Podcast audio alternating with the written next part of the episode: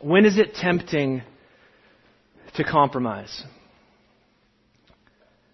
To compromise on what is true, to move the line perhaps a little bit on what is acceptable, to change the definition of sin, at least in your mind, to accommodate an action?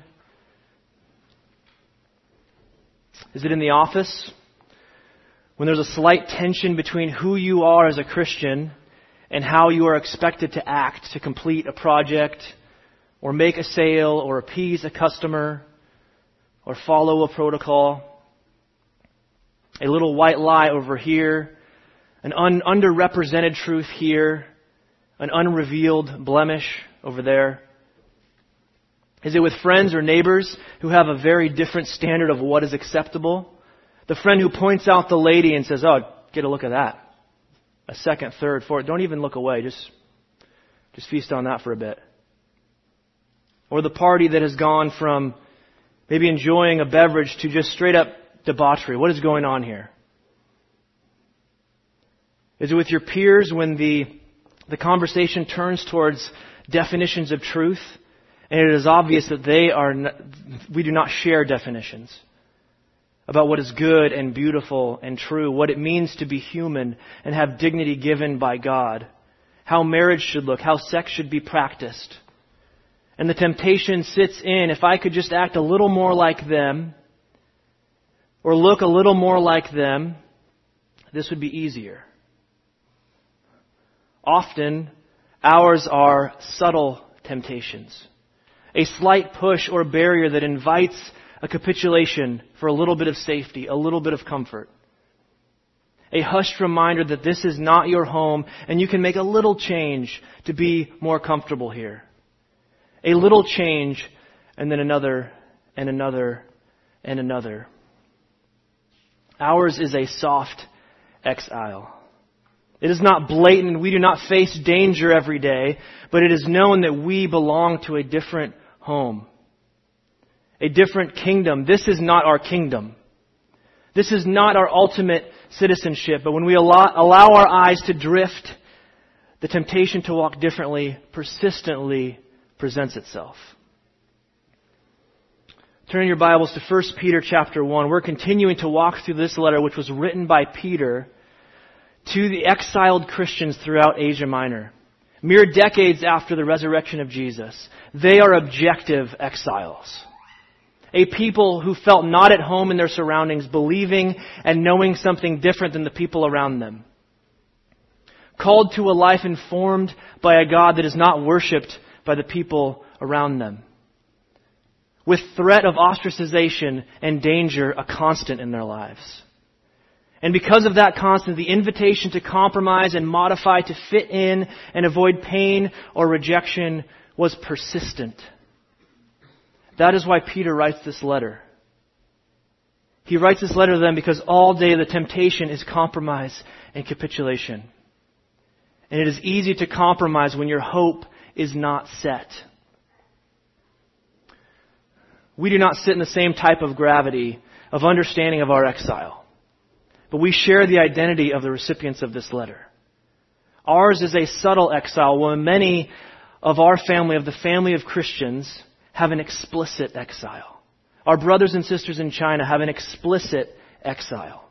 Our family in Africa has an explicit exile. Our family in Syria has an explicit exile, a constant temptation to compromise for the sake of comfort, for the sake of safety, for the sake of life. For them, they need little context added to hear this letter and need this letter. We need some reminding. We need to be reminded that perhaps our way of living is a little diluted because we are not living out of our identity. We make little compromises for the sake of fitting in, and they reveal the fact that we are not living out of our hope. Ours has been a generally comfortable existence living in a culture molded around some of the basics of a Christianity informed understanding of the world. That's, that's where we live. So we could walk around without needing to be explicit on our hope, to be obvious on our hope. Our current home could look good enough. We didn't think we had to share a mindset with our brothers and sisters around the world because it's not that uncomfortable here. In the last week, there has been a subtle temptation to compromise. Perhaps you saw the latest release of data on religion in America from Pew Research. The data says that people who call themselves Christians in America in the last 10 years, from 2009 to 2019, has decreased by about 11, 12%. And those who are affiliated to no religion at all has increased by about 10%. And here there is a temptation. The church can read these numbers and become frantic and think, we need to change our marketing. We need to change our appeal. We need to add more programs. We need to tweak our message just a little bit so we can be more inviting. We need to shift the definition of truth so it is a little less abrasive. When in reality, this is just a data point that shows us that our complacent, comfortable environment may be slipping away, and that that is all the more reason to listen to the words of this letter. The answer is not compromise. Our call in exile is to set our hope, to walk holy, empowered, and changed because of the good news. This morning, Peter writes to remind us that faithful exiles are a firmly hopeful and thus distinctly holy people. A firmly hopeful and thus a distinctly holy people. Let's pick up in verse 13. Therefore, preparing your minds for action and being sober minded, set your hope fully on the grace that will be brought to you at the revelation of Jesus Christ. Remember from last week all the talk of the good news of which we are a part? the good news that has been talked about long before by the prophets, but now the angels are longing to peer into that which we are included. You can see Scott doing this, right? He, the whole time. That's, that's, that was the sermon. The angels want to see what's going on. We are part of a story that that is that good. Peter continues from there and says, in light of that great news, in light of how awesome our status is, be sharp. Peter has a single command here. Set your hope Set your hope fully. But the way that hope is set involves the mind. Sober minded. Be clear in your thinking and preparing your minds for action. That is the way it's translated into English for the ESV. But in, in the Greek, it's gird the loins of your mind. I love that. Back in the, back in the day, Peter's time, you'd wear a robe or a tunic of some sort, and if a guy wanted to get ready for battle, if a guy wanted to work, he would have to wrap up his tunic in a way around his legs that he could tuck it into his belt. Now you're ready for work. Now you're ready for action. Your legs can move around. You can run. You're agile. You're ready to go. It's like our rolling up our sleeves. It's time to get some work done. We roll up our sleeves. We're now ready to engage work. We're now ready for action. We can do something. Gird up the loins of your mind. Get your mind in a state that is ready for action. Wake up and be alert. Ready for the setting of your hope.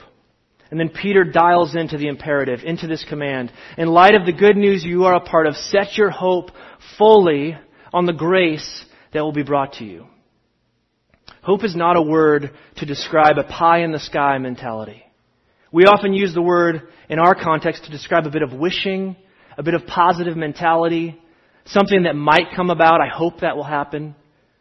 We hope in things that may happen. That is not the Bible's use of the word. Hope is a firm expectation, a knowing confidence that brings encouragement and ability to walk forward. Set your hope, set your confidence and your expectation on what? On the grace that will be brought to you. This is all based on this therefore, on the therefore that the angels are looking into a story that you are a part of. Because we belong to the story that Jesus started by his resurrection, because we have been included in the grace that God offers through the work of Jesus, we have a grace on which we can pin our hope. We have future grace that will most assuredly be given to us. If you are in Christ, if you love the gospel, if you follow Jesus, this future grace is yours. It is a certainty. That story that the angels want to see, that stuff that is happening in the present, the church being formed, people being saved because of Jesus, all of these present realities are reason to be certain that the grace is also coming for you in the future. The grace we experience is not limited to what happened for us in the past on the cross, or what is happening to us now in the present amongst God's people. We have grace that is coming for us, that will be brought to us in the future. Because of that certainty, you have every reason to be longing, to be in anticipation for the revelation of Jesus, the revealing of Jesus, the return of Jesus. That word in the Greek is the apocalypse of Jesus, the making obviously clear, final revealing of Jesus. That's the apocalypse. Because the past grace of his death and resurrection is a guarantee for the future grace when he returns. An imperishable inheritance. Those are the words Peter has already used. Unmitigated access to relationship with God. Don't you want that? Living and breathing in new creation, no longer broken creation, amended creation, a restored creation. New heavens and new earth, God and man together in relationship as they should be. That is the future grace we're waiting for. So stay sharp. Gird up the loins of your mind. Roll up your sleeves and ponder that. Complacency is not an option. Your hope is too secure and too fantastic to sit back and go with the flow. To live in a way that does not fully acknowledge your hope, your certain and confident expectation. Set your hope fully on that grace, on Jesus' return. but the question remains how do I set my hope? How do I fully set my hope? Obviously, it starts with my mind, because from my mind begin my actions. So let's have minds ready for action and sober, alert, ready to go. But how else do I set my hope? Peter continues. As obedient children, do not be conformed to the passions of your former ignorance. But as he who called you is holy, you also be holy in all your conduct, since it is written, You shall be holy, for I am holy. As obedient children, before we go any further, let me point out that our identity comes first, and then our actions. It is too easy to forget in this type of passage that Peter is talking to children, children of the living God, fellow heirs with Christ. We are not talking today about a list of actions that, when faithfully executed, reserves the right to be considered people who deserve an inheritance. We are first and foremost saying, if you have been changed by God and what He is doing in the world, you are one who has an inheritance assured, secured, certain. You are in the family. You are a child. And if you are in the family, set your life to family things. I don't gain family status by trying to look like the family. I walk with the family because I am in the family.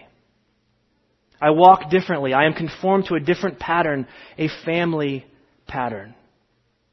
This is why Peter says, as obedient children, do not be conformed to the passions of your former ignorance. Who has old passions? You don't have to raise your hand. I know it's a weird question. Who has old ways of walking? Who has old ruts? And who knows that they were ignorant? Ignorant ways.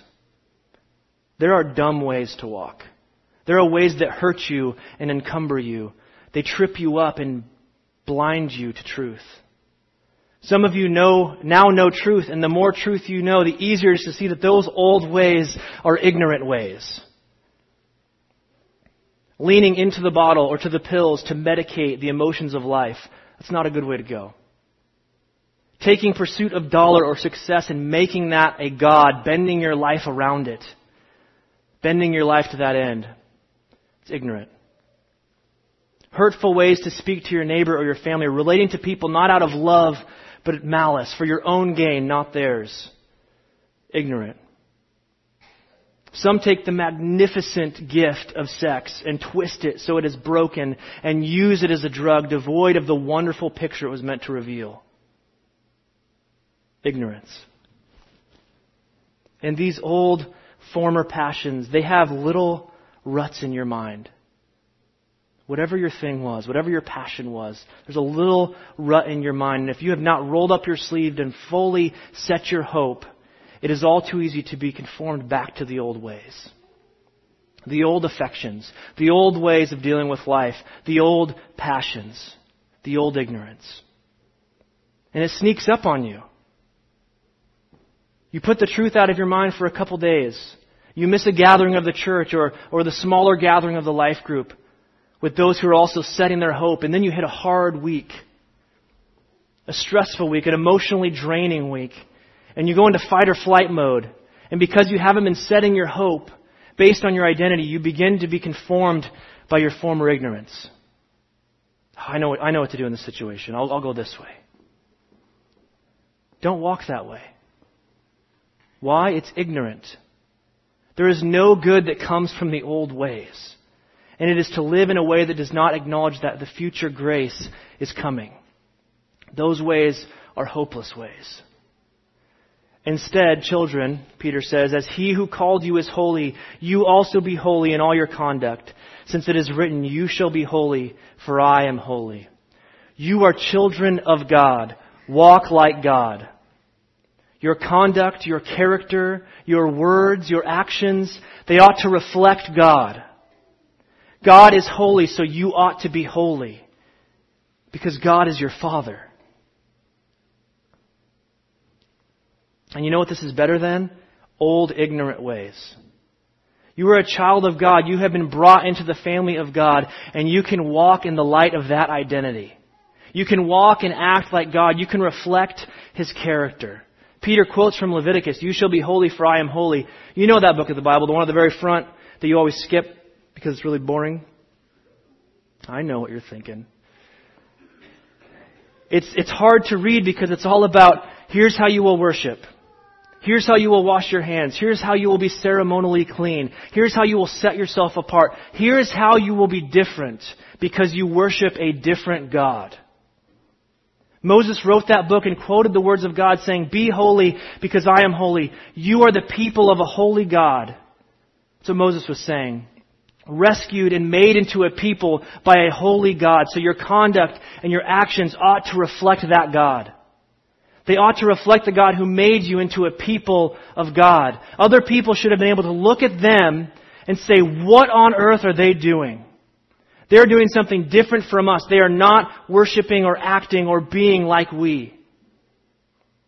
They're distinct and set apart. And those people, that people of God should have been able to say, we are the people of a God who is gracious and merciful, abounding in steadfast love and mercy. We are holy because we belong to a holy God. And the same is true with us.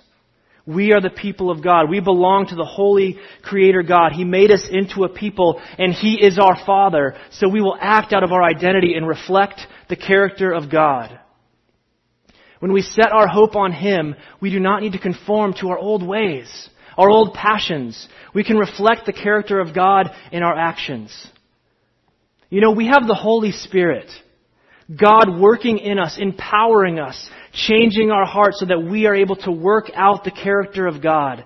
To grow in us the fruit of the Spirit, the fruit of God, the character of God love, joy, peace, patience, kindness, goodness, faithfulness, gentleness, self-control. These are the character of God.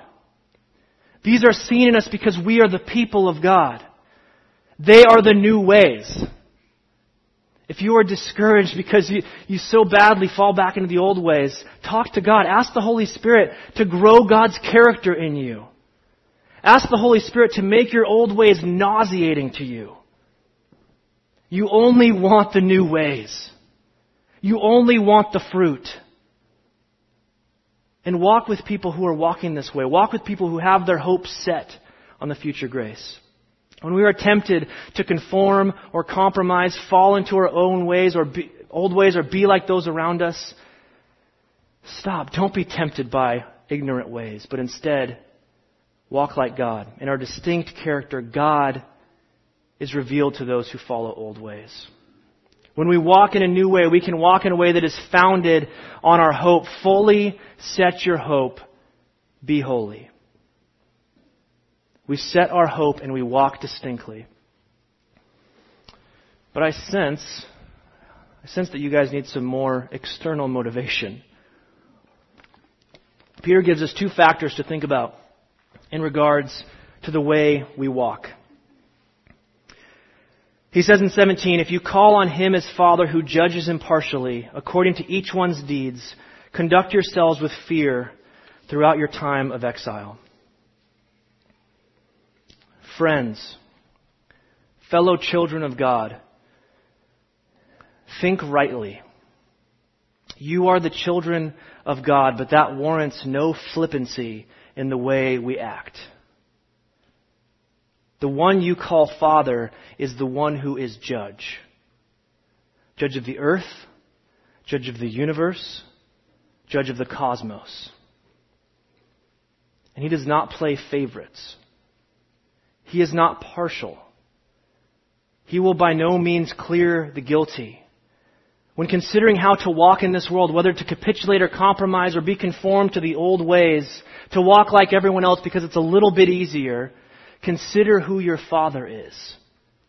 Your father is the judge. Have you ever sat in a courtroom for a criminal proceeding? It's quiet. The judge walks in dressed for his judicial responsibility in a robe that symbolizes that other aspects of his person, other aspects of his life, hold no sway in his execution of justice. He will be impartial. The judge walks in and there's something palpable that finds its way into your chest. I only know this from sitting on the outside. I can't imagine standing in front of the bench.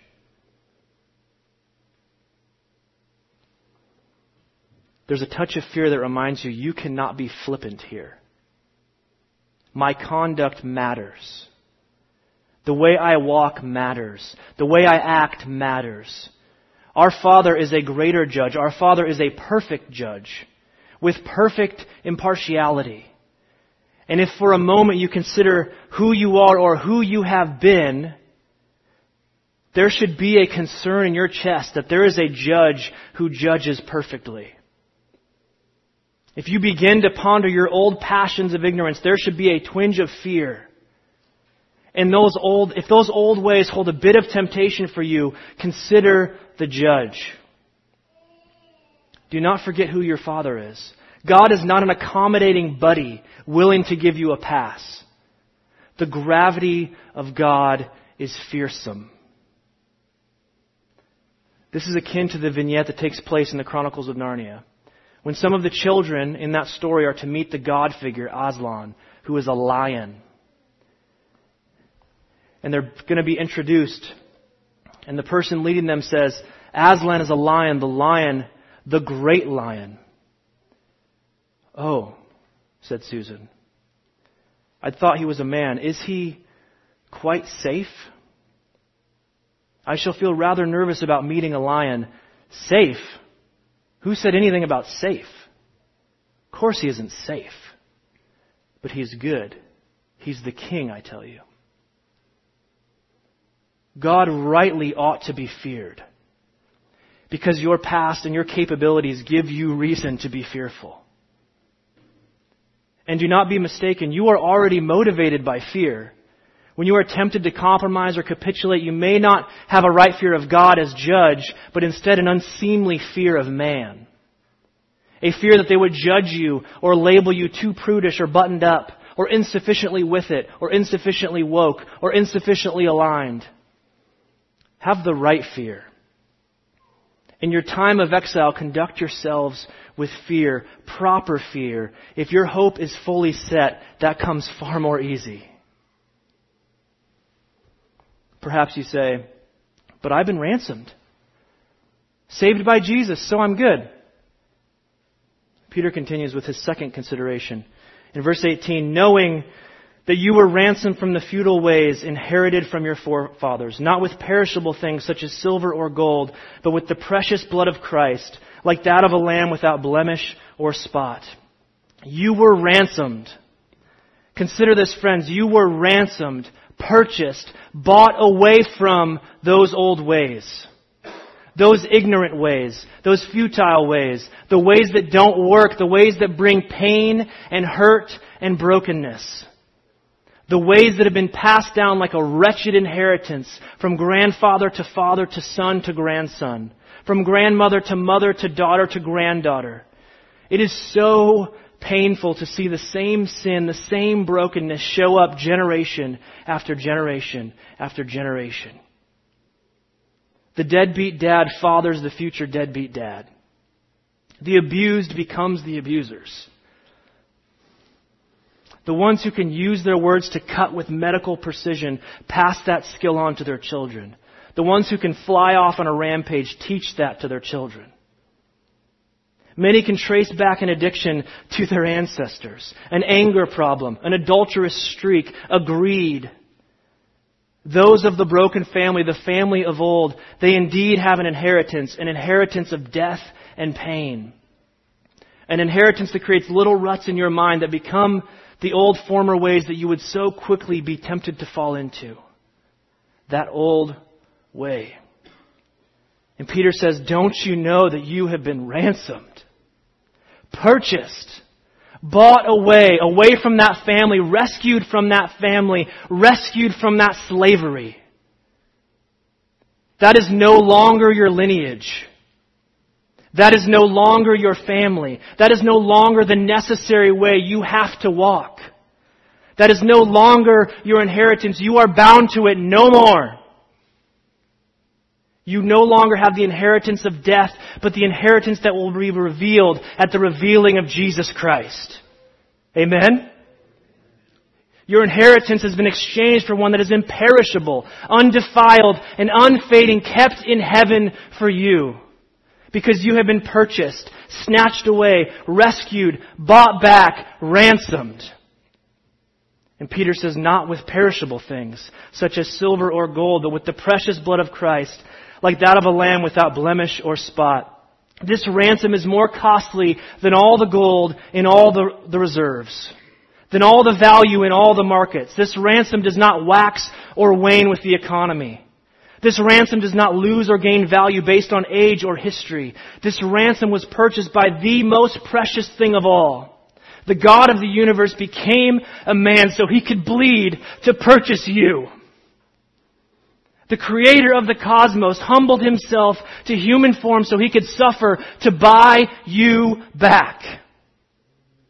Jesus Christ gave his blood to purchase, to ransom you away from the old ways and give you the new ways the glorious King of all that was and all that is and all that will be, made himself small so that he could be the lamb that takes away the sins of the world. If you dare, dare be flippant in the way you walk, if you think that holiness is an optional way, ponder how you were bought. Do you really want to squander the use of the blood of the King? knowing that you were ransomed from the futile ways, why would you want to go back to the futile ways? Do you feel that? Do you understand that? Do you believe that? There is a right and helpful weight that Peter brings, a stirring clarity to the choice that is presented in temptation and compromise. Be holy because our Father is holy. And he completes his plea with Christ. Verse 20, He was foreknown before the foundation of the world, but was made manifest in the last times for the sake of you, who through Him are believers in God, who raised Him up from the dead and gave Him glory so that your faith and hope are in God. The plan to use Christ as a ransom for you, that was known by the Trinity by the Father, Son, and Holy Spirit. Before the first atom was laid in creation, God knew that the cross was the plan. Before a single photon of light pierced the darkness, God knew that Jesus would be the light of the world. Before gravity was instated to hold stars together, God knew that it would be Jesus' blood that would ransom people that walked in ignorant ways. Before the first human Adam took his first breath, it was known that Jesus would be the final Adam, would make a new family, and that family would include you. The story of Jesus, the work of Jesus, the purchasing of Jesus was made manifest, was made clear, was finally revealed for your sake. So that you would see, friends. So that you would see, so that you would catch it. And because of this work and this revealing of Jesus, you are believers in God, who is judge and creator and who is your father. The God who raised Jesus from the dead, the God who gave him glory, the God that gave Jesus the name that is above all names and seats him on a throne, that God has included you in his story. Is that good news? That God has included you in his family. That's good news. And why? So that your faith and your hope are in God and nothing else. So that your faith, the assurance of things hoped for, the convictions of things unseen, so that your faith is in God. And your hope, that confident expectation and anticipation, that your hope is set firmly on God. That God will one day reveal the God King Jesus, breaking through the clouds no longer as a suffering servant, but as a victorious King, bringing heaven and earth together, righting wrongs forever, mending brokenness finally, bringing your inheritance that He secured for you on the cross, bringing your resurrected life that He initiated with His own body bringing in all regal authority your sonship, saying, You are in me, and I am the king. Set your hope on that.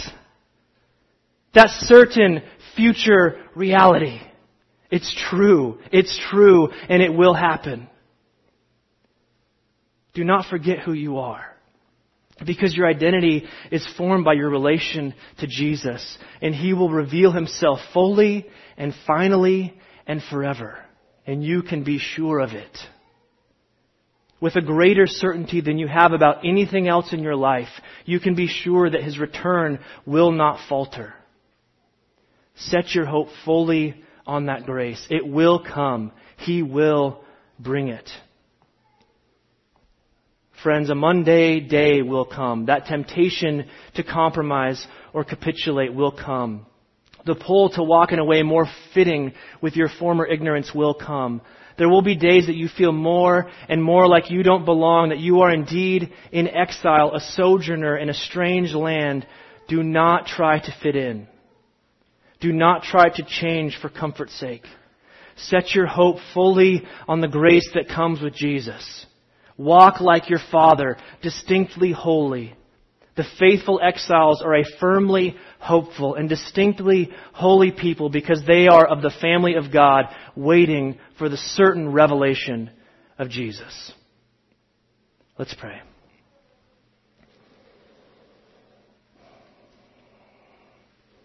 Lord, that's, it's so true that you will reveal yourself.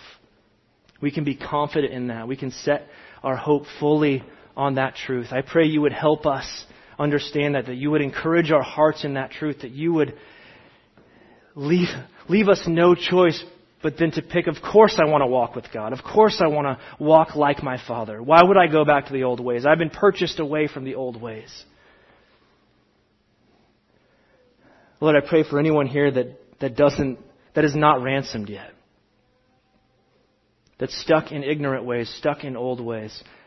Holy Spirit, change their heart and grab them and help them understand truth. Set their hope on Jesus, not on all the ways we tend to set our hope that just fail. Holy Spirit, help us as we sing. Help us respond to truth. Help us understand that we sing true words in response to the truth of Scripture. And may it encourage us to set our hope finally on Jesus. In whose name we pray. Amen.